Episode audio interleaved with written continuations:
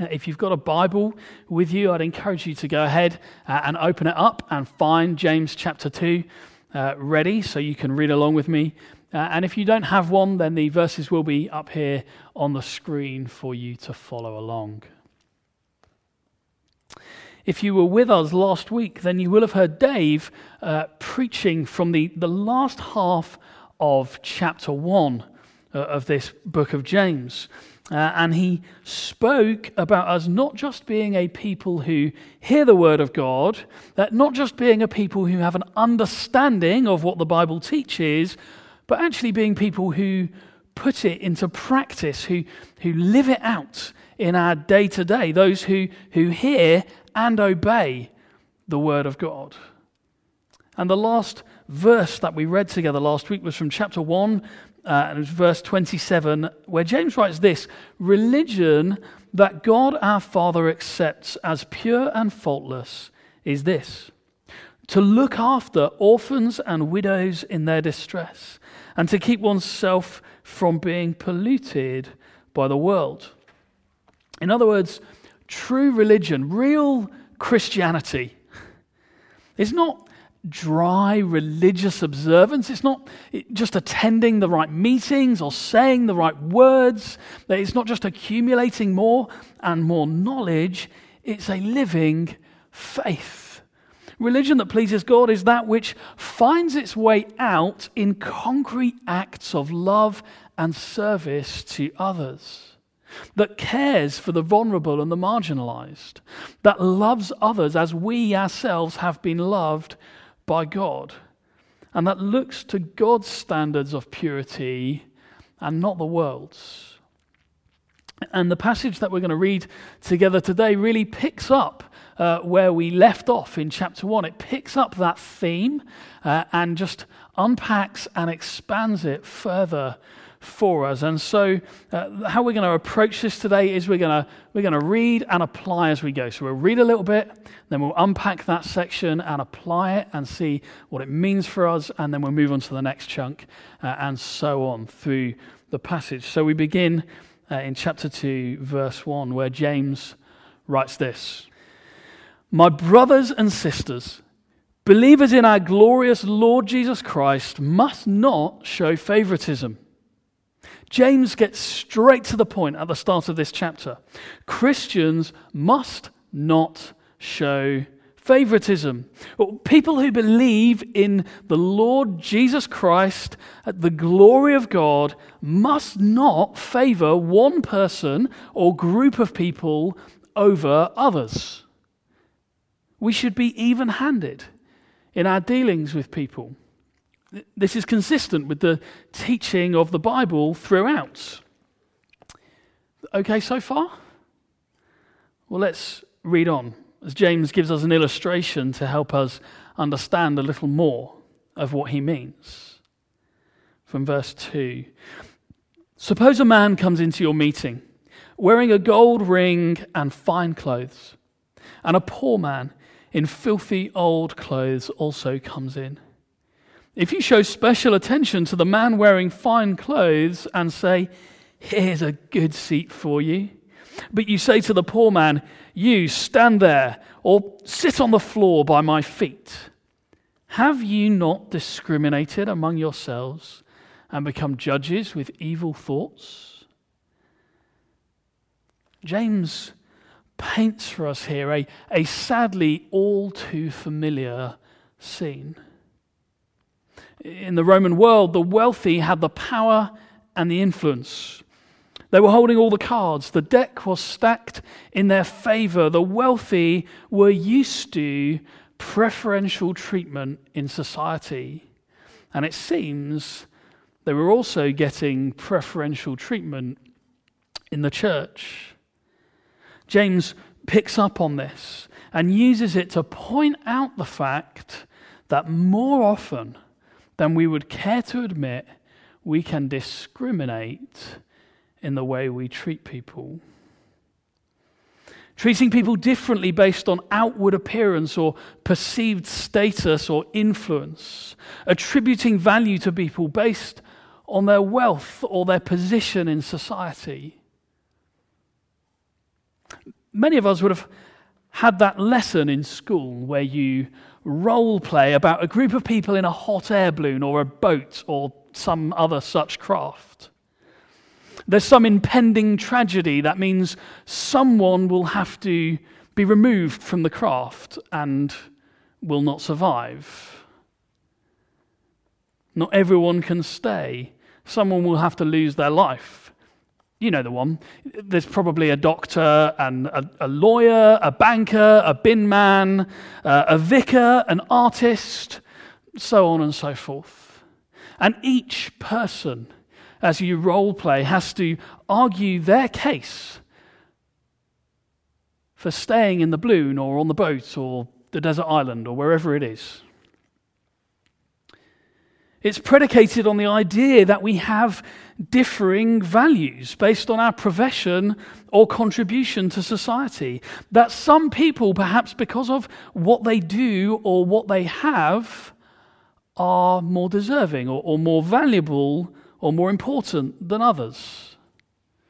Or to state it negatively, that some people are less important or even more disposable than others. It's an uncomfortable debate to have. But sadly, in more subtle ways, it's actually how we often live our lives. As humans, we, we want to be and we are drawn to and attracted towards people who we believe to be successful or powerful or important, far more than we care to admit. But why? Why do we gravitate towards them? Uh, why do we want to be seen by them and accepted by them? Well, at least in part, it's because we believe that we have something to gain from being connected to them perhaps popularity or status or promotion. Tragically, we often look at relationships through the lens of what we can gain from them rather than what we might give. And in some way, we believe that the, the popular or the, the wealthy, the influential or important person would be more beneficial to us but people who we judge as less important, as uh, less impressive, perhaps don't have so much to offer to us, or so we think. In fact, we may even fear that they might take away from us in some way our time, our energy, our resources. Maybe we might even lose status or reputation through associating with them. So we steer clear. And James takes aim here and fires and says, This even happens in the church. You know, actually, not so long ago, this might sound crazy to you, but not so long ago, many churches rented pews to the wealthy. If you had money and you wanted to keep up appearances, you would rent your spot near the front so that on a Sunday, everybody knew what a good person you were, how important you were and that you had money. The poor were left to sit at the back, or in some cases, tucked out of sight round a corner. That sounds terrible, doesn't it? That sounds unthinkable to us. But it's actually closer to home than you might care to admit. I've seen it. I've seen it played out. Not here at Foundation Church, not yet. Although I don't want us to be proud or complacent or believe that we're in some way immune to this. I've seen it. A young couple arrives, well dressed, smiley, articulate, and people are tripping over themselves to welcome them, to say hello, to get to know them.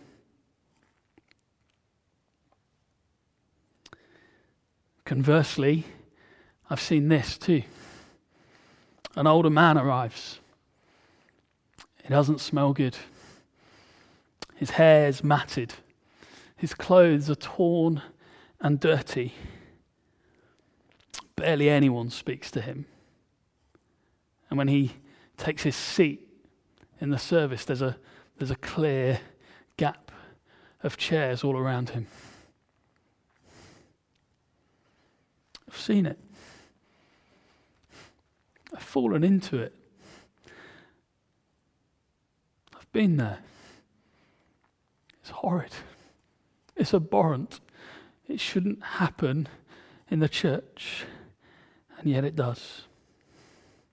We make a judgment on people based on external appearance. We find some people easier to love than others.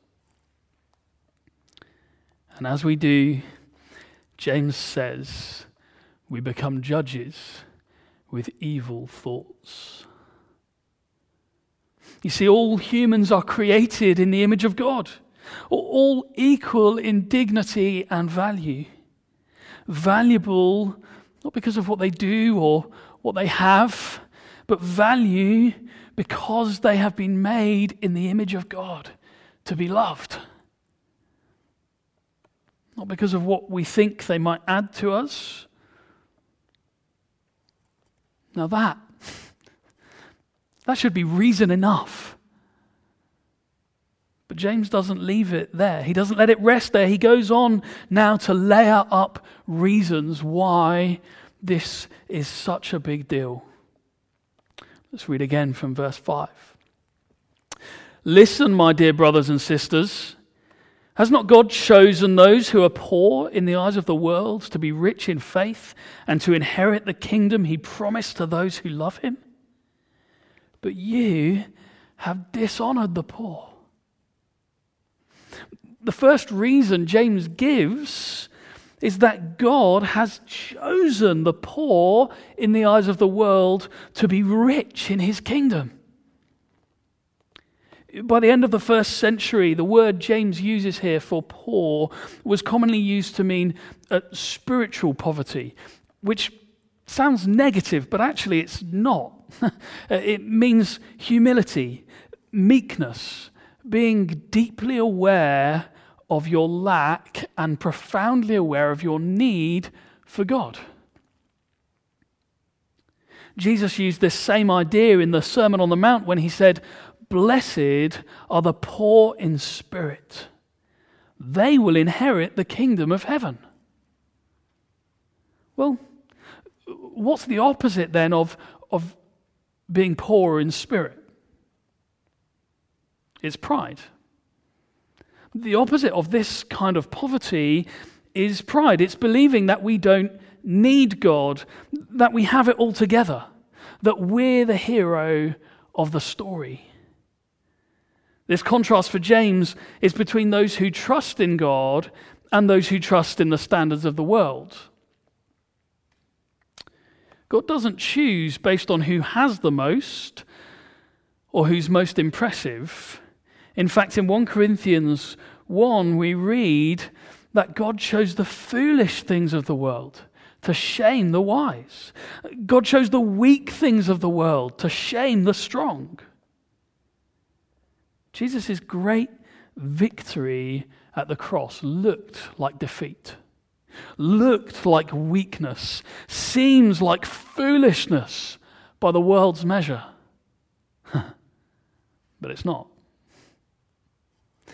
When you start to make your choices or form your opinions on the impressiveness of people, you miss the heart of God revealed in the gospel of Jesus. You start to look at the glory of people instead of the glory of God.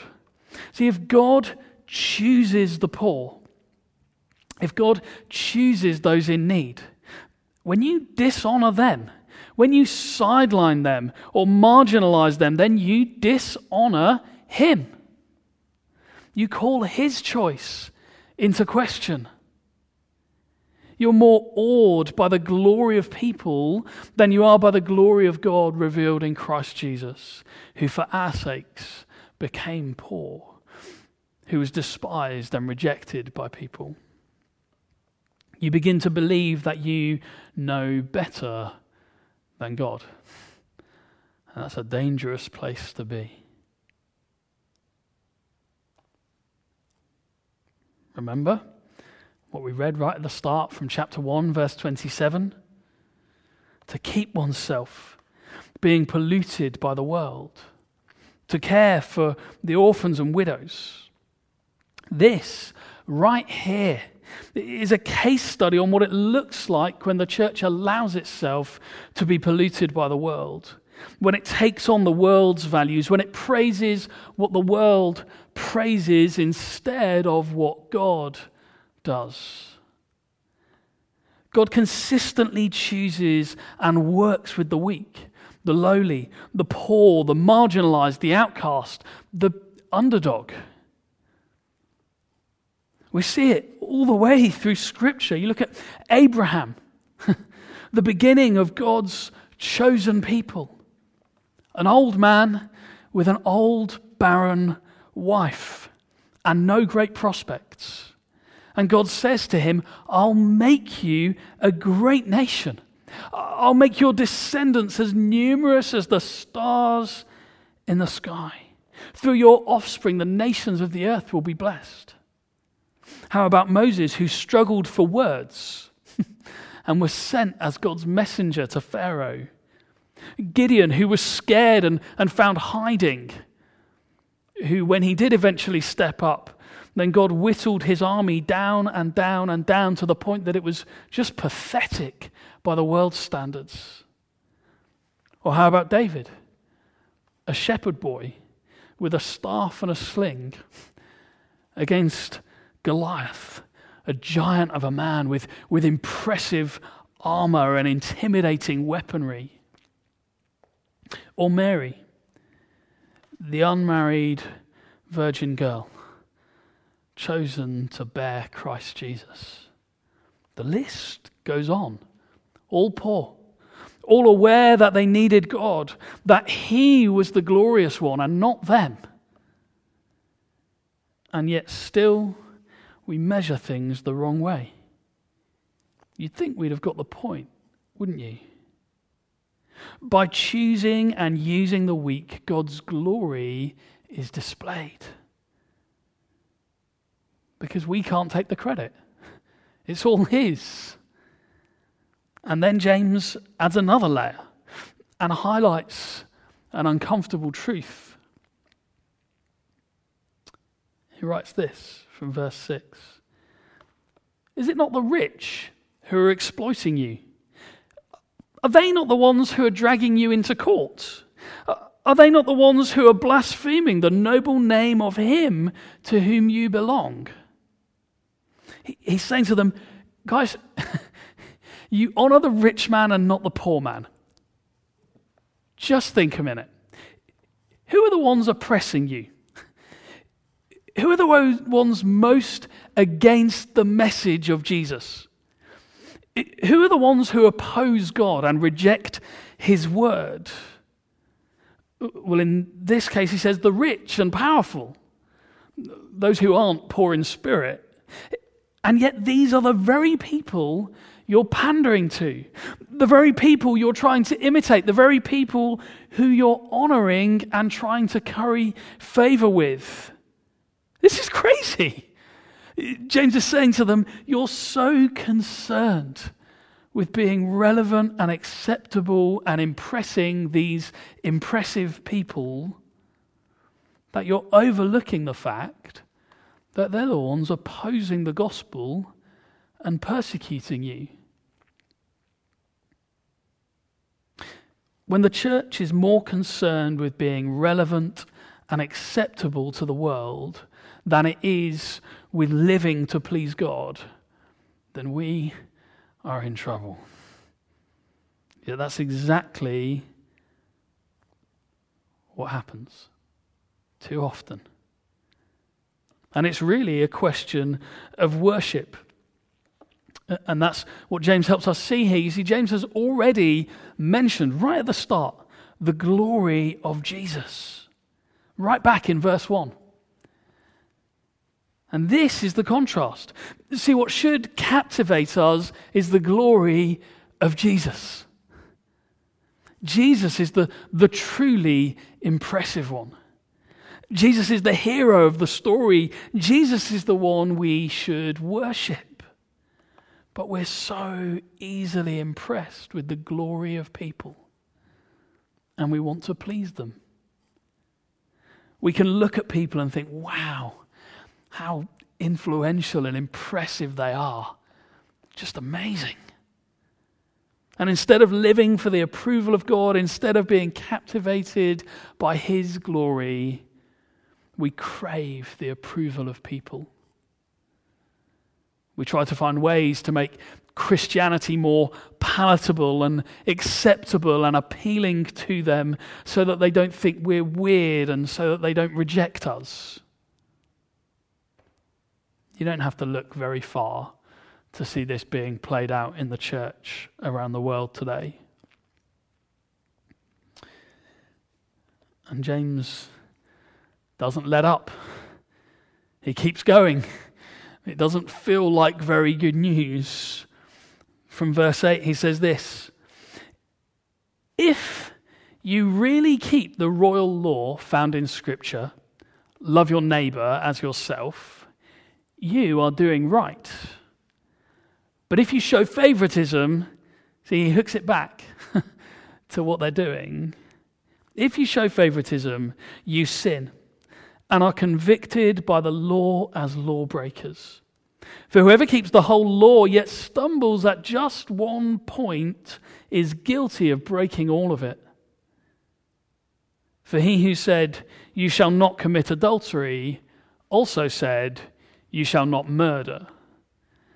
If you do not commit adultery, but you do murder, you have become a lawbreaker. If we keep the whole of the law and fail at just one point, we're just as guilty as if we've broken the whole lot. And James reminds us here of what he calls the royal law. it's, it's the heart and essence of what Jesus teaches. When asked what the greatest command was, Jesus said, Love the Lord your God and love your neighbor as yourself. Showing favoritism, James tells us here, breaks this law. It fails to show love to your neighbor.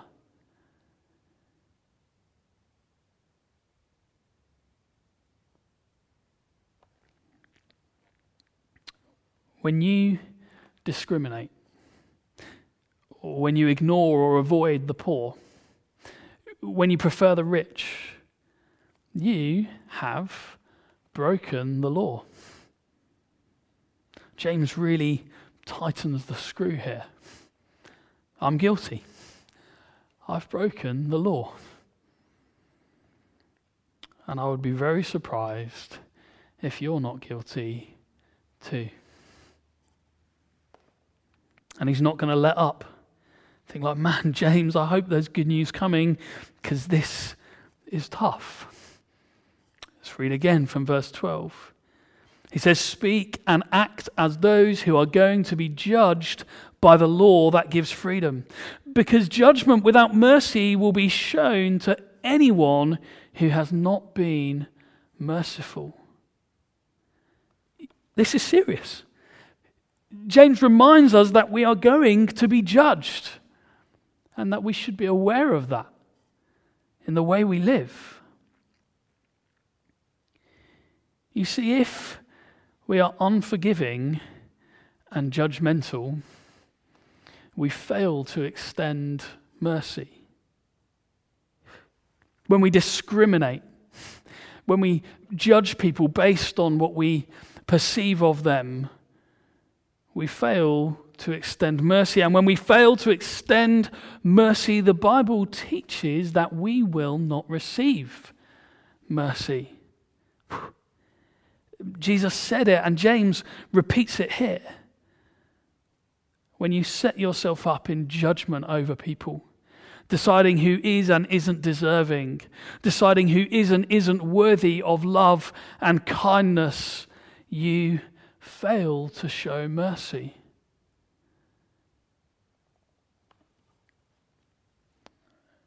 Jesus says this in Matthew chapter 7. He says, Do not judge, or you too will be judged. For in the same way as you judge others, you will be judged. And with the measure you use, it will be measured to you. He says it in other places too. We don't have time to, to look at them all now. To be clear, no, just Oh, I, want to make this point of clarification. Extending mercy doesn't mean overlooking or ignoring or celebrating sin. It doesn't mean calling what God calls wrong right. It doesn't mean that. But it does mean having a humble attitude and putting yourself alongside that person. You too have fallen short. You too have sinned. You too need forgiveness. So you should forgive as you've been forgiven. So you point them to Jesus. Help them to find forgiveness and hope in Him rather than judging and discriminating against them. So James says, Speak and act as those who are about to be judged. Not just hearers of the word, but doers. Now, I don't want you to feel condemned and burdened, but I do want you to feel the appropriate weight of this. If you're feeling conviction, like you identify with what James is talking to the church about, and you think, gosh, I've, I've, I'm guilty of that. I've done that.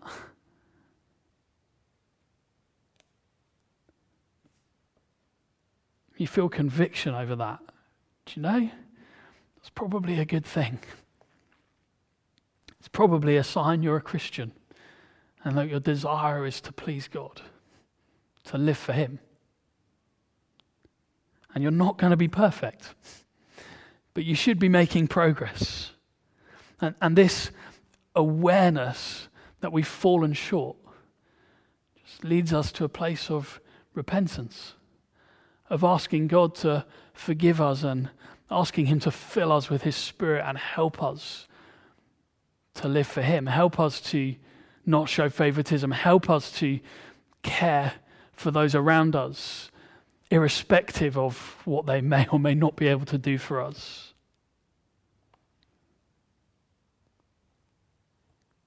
But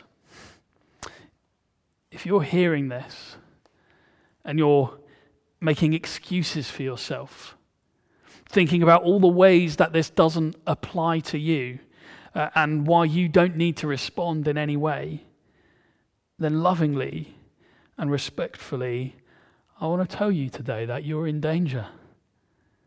You need to wake up. There's a warning here for you. Where there is no progress, there's a problem. So, are you growing in love of God and love of others? Do you care? So, how how then do we change? How do we grow in this? How are we to respond? Well, finally, James's last verse brings hope, lifts the burden of perfection off our shoulders so that it might not crush us. As he writes this mercy triumphs over judgment. James's answer is effectively that we should remember what Christ has done for us.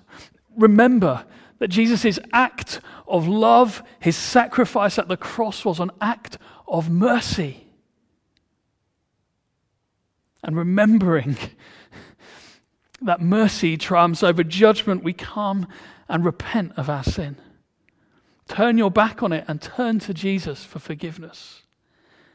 Consider who you've been judgmental of, unforgiving towards, who you've looked down your nose at or rejected. Have you been more concerned with the approval of people than God?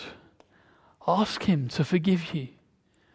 And remember this that mercy triumphs over judgment. Remember this that it's not your awesomeness that counts, but His mercy. No matter how good you think you are, you do not measure up.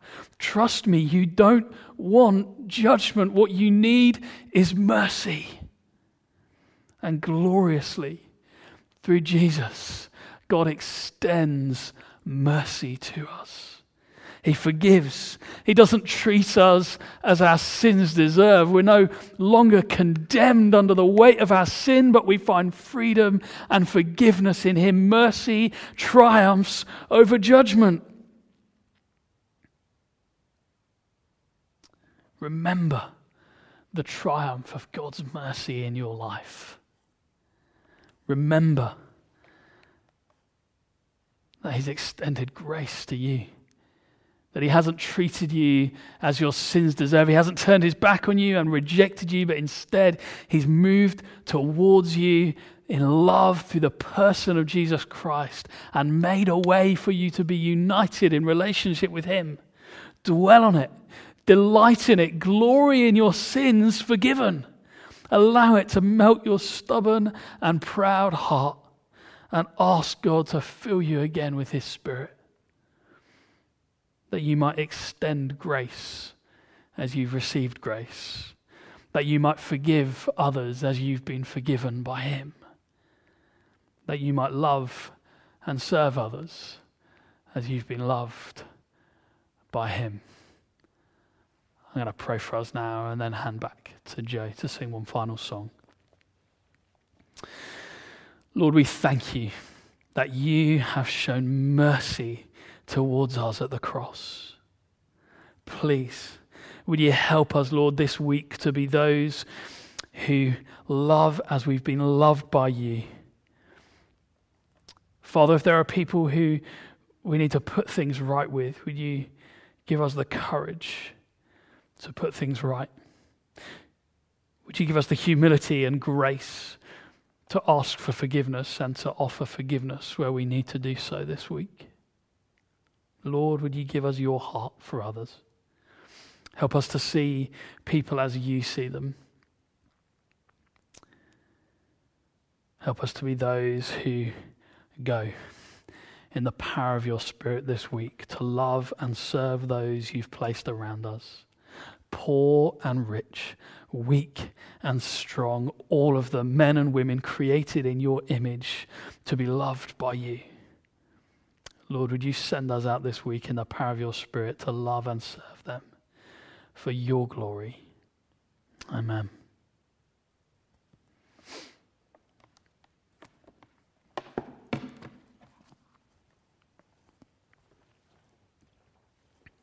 Oh.